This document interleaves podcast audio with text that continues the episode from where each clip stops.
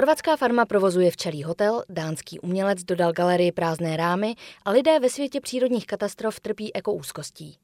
Vítejte u Četkástu s Kateřinou Síkorovou a Anou Zunovou. Začneme společenským životem upírů. Když lidé přemýšlejí o upírech obecných, zřejmě si tyto krvežíznivé noční tvory nespojují s kvalitami, jako je přátelství a spolupráce.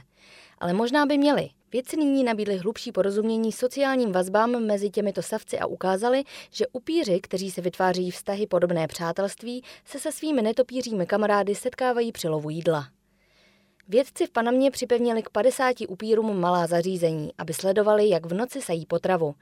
Tito malí tvorečkové sejí krev z dobytka na místních pastvinách. Studie zahrnovala samičky upírů, protože o nich je známo, že vytváří pevnější společenské vazby než samečci. Mezi netopíry bylo i 23 jedinců, kteří se nenarodili ve volné přírodě, ale v rámci výzkumu sociálního chování upírů žili dva roky v zajetí. U některých z nich vědci pozorovali společenské vazby. Poté, co je vypustili do přírody, zjistili, že tito upíři se na lovu setkávají se svými přáteli a možná ho dokonce společensky koordinují.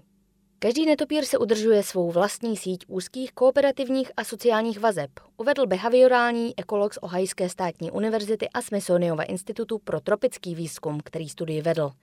Společenské vztahy upírů, které zahrnují vzájemné čištění srsti a dělení se o ukořistěnou krev s hladovými kamarády, se podle studie rozšířily až na lov. Vědci se domnívají, že upíři, kteří téměř nikdy společně neodlétají na pastviny, se spojují během lovu, aby znásobili vlastní prospěch. Spekulují, že upíři se mohou vyměňovat informace o umístění kořisti nebo přístupu k otevřené ráně pro krmení. Upír obecný je tvoreček s tělem dlouhým jen 6 až 9 cm, který obývá hlavně oblast Amazonie a je jediným savcem, jehož strava se skládá pouze z krve. Žije v koloniích, které čítají desítky až tisíce jedinců.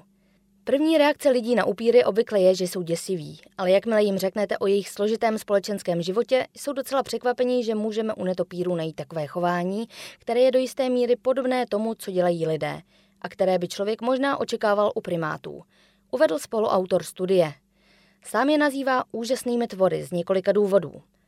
Upíři jsou i mimo svůj společenský život zcela mimořádní. Strava, kterou tvoří ze 100% krev, je mezi obratlovci docela vzácná, uvedl vědec a dodal – jsou to úžasní běžci, což byste u netopíra nečekali. V čenichu mají teplotní senzory, které jim pomáhají najít místo ke kousnutí. Ve slinách mají bílkovinu, která brání srážení krve, což se ve skutečnosti používá v lékařských studiích k prevenci krevních sraženin u pacientů, kteří prodělali mrtvici. Podle vědce ale existuje důvod, proč by se jich lidé měli bát. Je to proto, že mohou přenášet vsteklinu na člověka i na dobytek.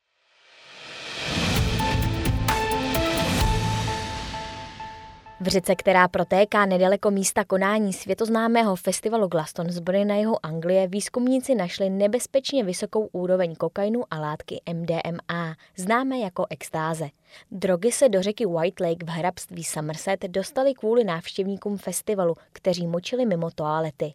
Odborníci varují, že zvýšená úroveň těchto zakázaných látek může ohrozit vzácné úhoře říční, kteří v řece žijí. Výzkumníci z univerzity z Velšského Bengoru odebrali vzorky z řeky v roce 2019, a to před, během a po konání slavného festivalu. Koncentrace MDMA ve vodě byla týden po několika denní akci čtyřikrát vyšší. Tato studie dokazuje, že drogy se uvolňují v tak vysoké míře, aby narušily životní cyklus úhoře říčního. Potenciálně také ohrožují snahy na ochranu tohoto ohroženého druhu, řekl jeden z výzkumníků podílejících se na studii. Kontaminace zakázanými látkami kvůli močení na veřejnosti se děje na každém hudebním festivalu. Blízkost festivalu Glastonbury k řece vede k tomu, že jakékoliv drogy, které návštěvníci akce vyloučí, nemají dostatek času na to, aby se rozložily v půdě, než proniknou do křehkého vodního ekosystému, uvedl další ze spoluautorů studie. Mluvčí festivalu řekl, že úřady organizátory ohledně ročníku 2019 a možného znečištění vody nekontaktovali. Festival v Glastonbury je jedna z největších hudebních přehlídek na světě s kapacitou zhruba pro 200 tisíc diváků. O vstupenky bývá každoročně takový zájem, že se vyprodají za několik hodin. Loni a letos se však festival kvůli pandemii COVID-19 nekonal. V letošním roce ho nahradil virtuální koncert.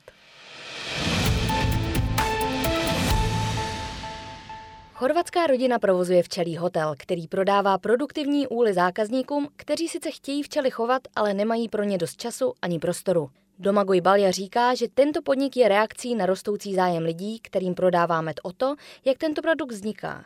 Děje se tak v době, kdy včelařství trpí celosvětovým úbytkem včelí populace. Často se nás ptali, je váš med skutečně domácí?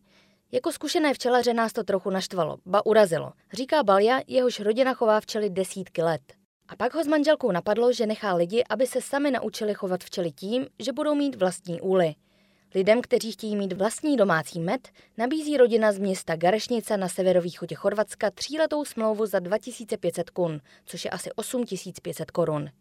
Po uplynutí tohoto období mohou majitelé přemístit své úly jinam, byť najít pro ně jiné místo nemusí být snadné.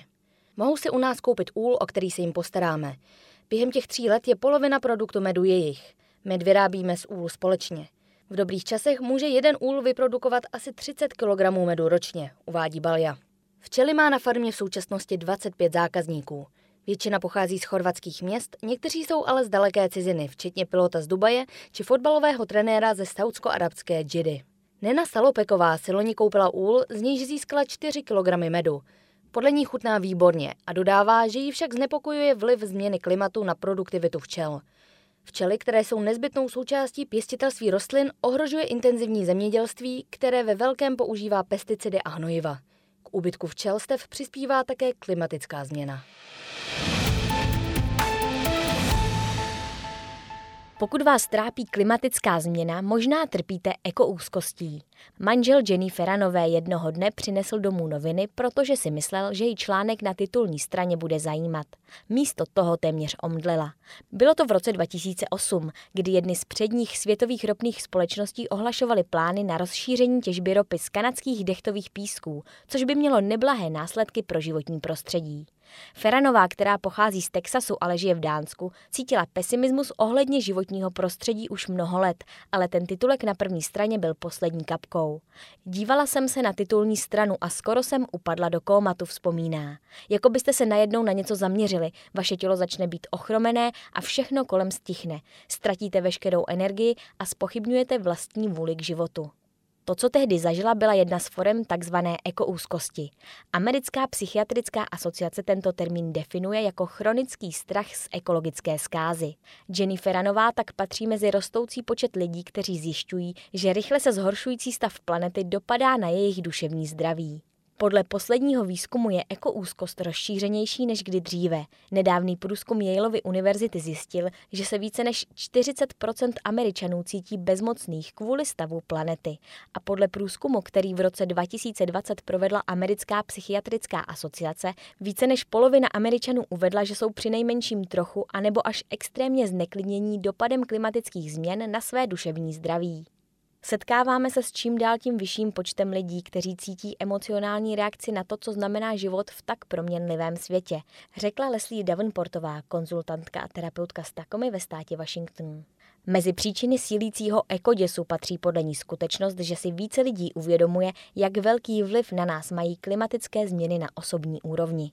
Jen během letošního léta hurikán Ida zaplavil domy v americké Louisianě, velkou část Německa zničily historicky nejsilnější povodně a kvůli lesním požárům v Jižní Evropě i Severní Americe museli stovky lidí opustit domovy. V minulosti bylo jednodušší odsouvat klimatické změny jako něco, co přijde až v budoucnosti, nebo jako něco, co se děje někomu jinému. Ale jak nyní sílí následky klimatických změn, sílí i naše reakce na ně, uvedla Davenportová. Jako psychologická poradkyně pro osoby trpící strachem ze změn klimatu pracuje s klienty, kteří vykazují celou škálu reakcí.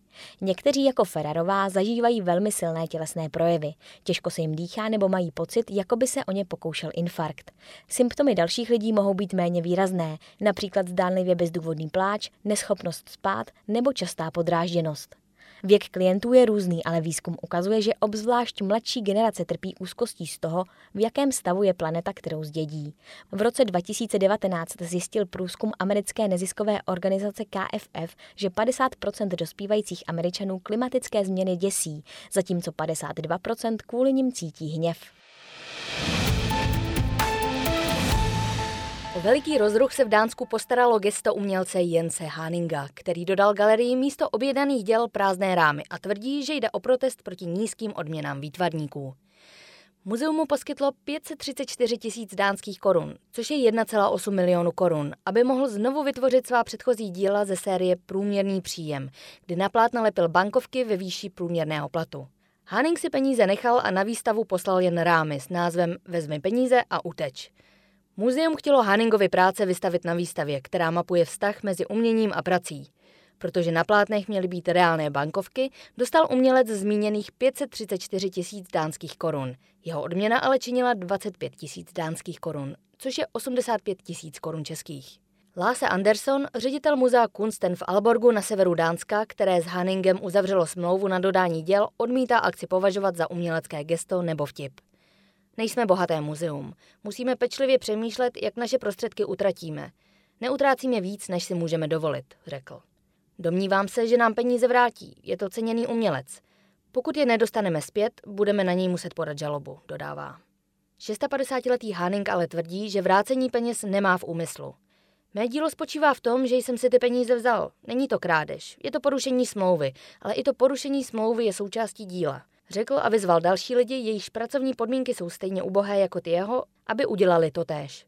Výstava, na které jsou nakonec prázdné rámy, potrvá do poloviny ledna příštího roku. Do té doby má Háning peníze vrátit. Soudce v severošpanělské Galicii zamítl stížnost skupiny žen, které žádají zahájení trestního stíhání kvůli tomu, že byly před dvěma lety natočeny skrytými kamerami na ulici a videa se pak objevila na sociálních sítích i na pornografických stránkách, včetně placených. Ženy někdo tajně natočil, jak při tradičních oslavách v malé galicijské obci močí kvůli nedostatku toalet do kanálu. Informoval o tom tento týden server El Diario, podle něhož se místní združení žen podle verdiktu z počátku září odvolalo. Na videonahrávkách pořízených v srpnu 2019 v obci San Cibriao na severozápadě Španělska jsou vidět intimní části natočených žen i jejich obličeje. Kamery byly umístěné například na zaparkovaném autě, na okapu či sklepním okně a zabíraly tak místo z různých úhlů. Podle místních médií byla zveřejněna pouze videa s ženami. Žádný muž se na zveřejněných záběrech neobjevil. Natočena byla stovka žen, včetně nezletilých. Asi 80 z nich se rozhodlo podat stížnost.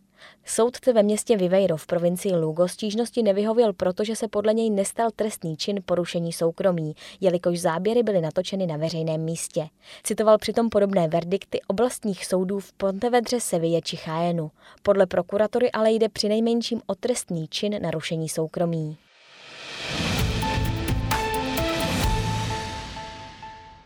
A na závěr ještě pozvánka do Akademie ČTK, vzdělávacího centra České tiskové kanceláře. Jak v krizi udržet reputaci a dobré jméno, jak komunikovat s novináři i veřejností, nebo jak ohasit mediální požár, to vše se dozvíte na kurzu krizové komunikace. Více o kurzech zjistíte na webu České tiskové kanceláře pod záložkou Akademie ČTK. To je z Četkástu vše, naslyšenou zase za týden.